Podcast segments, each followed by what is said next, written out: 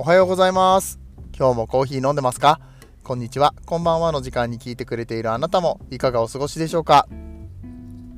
えさて、この番組はコーヒー沼で泥遊びと言いまして、コーヒーインフルエンサーこと私翔平がコーヒーは楽しい、そして時には人生の役に立つというテーマのもとお送りしております毎日じゅうごふんくらいのコーヒー雑談バラエティラジオでございます。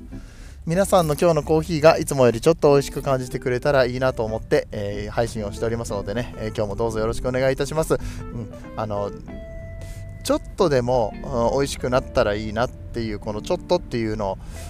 は、まあ、どんぐらいちょっとなのかというと、こんくらいですね。うん、今この、うん、こっからここぐらい、そう、こんこんくらいですね。うん、見えんちゅう話。何を言い出したんだ急にって、うんまあ、たまにこういうバカなことやりますね。うん、このこ, このちょうどほら親指と人差し指のこのぐらいこのぐらいこのぐらいの間のこれのあれですよ。これのあれが彼であーなんですよ。やかましいよ。日曜日の朝から何をやっているんだ僕は。ねえー、と現在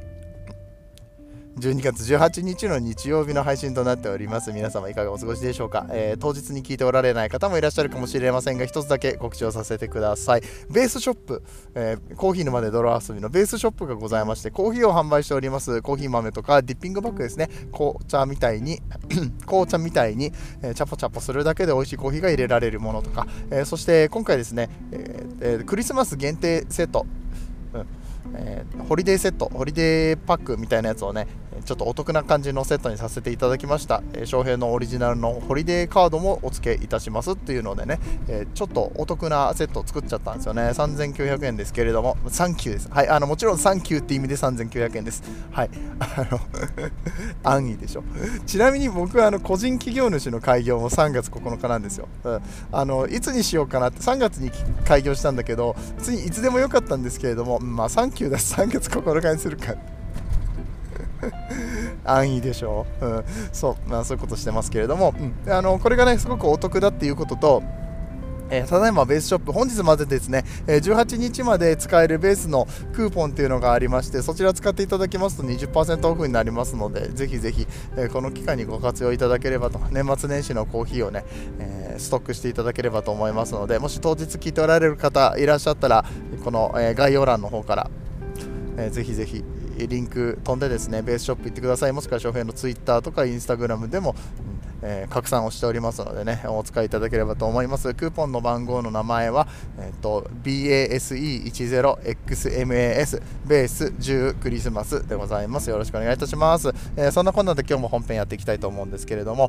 うんとね、昨日ボイシーの方でライブをしました。でその中で出てきたお話が、まあ、結構役に立つんじゃないかなと思ったのでお話しさせていただきます。うん、え時には人生の役に立つラジオコーヒー沼で泥遊びでございますからね、はい、皆さんの人生に役立てていただければと思います。それでは本編やってまいりましょ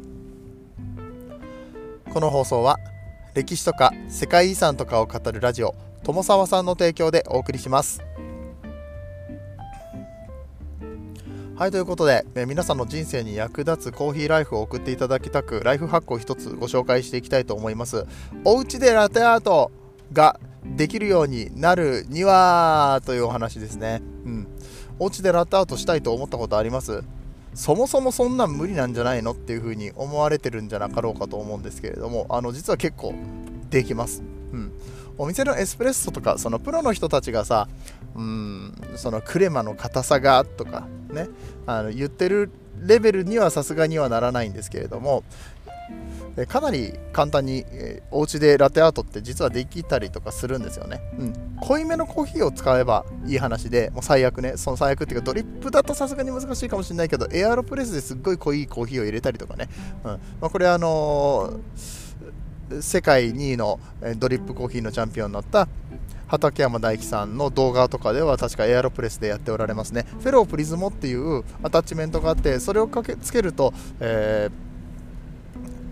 ー、圧力が強くなってさらに濃いコーヒーが入れることができて、僕はそれを使ってるんですけれども、畠山さんの場合は普通のエアロプレスを使ってました。うん、なんでそれでもできるし、あのちょっと濃いめに入れたドリップコーヒーに、うん、少しだけこうあの粘度を出すために砂糖を先に溶かしてある、砂糖とか蜂蜜とか、まあ、何でもいいんですけど、ちょっと溶かしてあるシロップ、チョコレートとかがあるといいですね。チョコレートシロップとかがあると結構いい感じの粘土になったりとかするので、うん、えちょっととろっとさせてあげる。でさらにその上にココアパウダーを振ってあげたりとかすると、うん、とコントラストがくっきり出るので、えー、分かりやすいんですよね、最終的に、うんまあ、そんな感じでエスプレッソを用意してやることでエスプレッソ風かエスプレッソ風の何かを用意してあげることで、えー、意外とこれでベースはできてしまいます、うん、もっと言うとミルクが上手にできてるんだったらあのココアパウダーだけでもできるっちゃできるんですけどね、うん、まあまあそれは置いといて、まあ、そんな感じであのベースの方は何とでもなるんですよ、うんえー、この辺に関しましては、うんと家でラテアートとか、おうちラテアートとか、えー、ので検索するとね、結構やり方が出てきます。で、こちらのベースを作った後に大事なのはミルクですね。ミルクをどうやって立てるんだいと。おうちにはそんなスチーマーなんてないよっていうね、エスプレッソマシンなんてないよっていうような方のために、じゃあどうやったら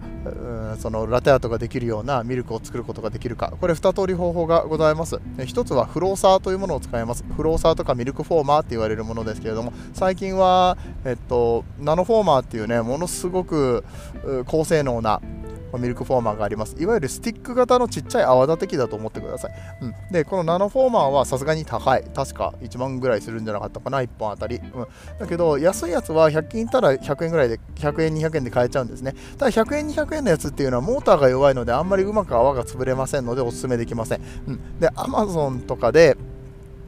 Amazon とかでミルクフォーマーとか、えー、ミルクフローサーって探していただくと、えー、ボダムさんだったりだとか、えー、カリタとかハイオとかああいうところが出してるちょっとあの、まあ、千何百円ぐらいするようなフローサーっていうのがあります。でこちらを使うと結構いい感じに空気、空気が入って、えー、しかも滑らかになって、うん、結構ツヤツヤのミルクが作れるっていう感じですね。はい。でもう一つの方法としてはフレンチプレスを使う方法です。もうあのひゃく均のフレンチプレスとかでも全然いいんです。ひゃく均とか IKEA とかのフレンチプレスで大丈夫です。お家にあるやつ、まあ、あの普段コーヒー用に使ってるやつ使ってもいいよっていう方であれば別にそれ使っていただいてもいいんですけれども、えー、さんかいぐらい空気を入れるためにシャカシャカってこう、えー、液面でね、えー、と牛乳の上の方でシャカシャカってやって、あ先にこれ温めとかなきゃいけないけどね、ミルクを温めておく必要があります、えー、だいたいごじゅうどからろくじゅうどぐらいの間で温めてください。温めすぎるとタンパク質が変性してうまく泡が立たないので、まあ、大体ごじゅうごどぐらいを狙ってごじゅうごどろくじゅうどぐらいを狙って温めていただいて、でそれをこうまず液面のところでさんかいぐらいジャバジャバってね、あの泡を立てるとミルクの高さ、かさっていうのが いってんに 倍から いってんさん 倍ぐらいになると思います、うんえー、少しこう増えるわけですね、泡が立つから。で今度はこれをきれいに潰してなじませていくっていう作業を、まあ、ごじゅう、ろくじゅっかい、えー、ミルクの下の方でやってあげます。上の方でやると泡が立っちゃうからね、えー、泡を立てるんじゃなくて潰すって感じですね、うん、でこれをやってあげるだけでなんとお家でミルクが、えー、作れちゃいます。フォンミルク作れちゃいます、うん、なんか口で説明してるとにわかに信じがたい感じだと思うんですけれども、えー、この辺はねフレンチプレス、ラテアートとか、うん、フレンチプレスフォームミルクとか検索すると動画もいっぱい出てきます、うんえーまあ、それこそ畠山大樹さんがさっきやってる動画もあるし、さっき出てきた畠山さんねとか、あとすったコーヒーくんとかね、うん、あと海外のえーとなんだろうラテアートの人、ラテアートのやってるバリスタとかそういう人たちも結構ね動画出してたりとかするので、えー、ぜひ検索をしてみてください、えー、ここでね何よりも大事なのが、まあ、そういう器具を使えばできるんだっていうこと、うんあのー、工夫をすればできるんだっていうことはそうなんですけれども、どうやったらそれができるんだいっていうところにもうちょっと着目していくことですね。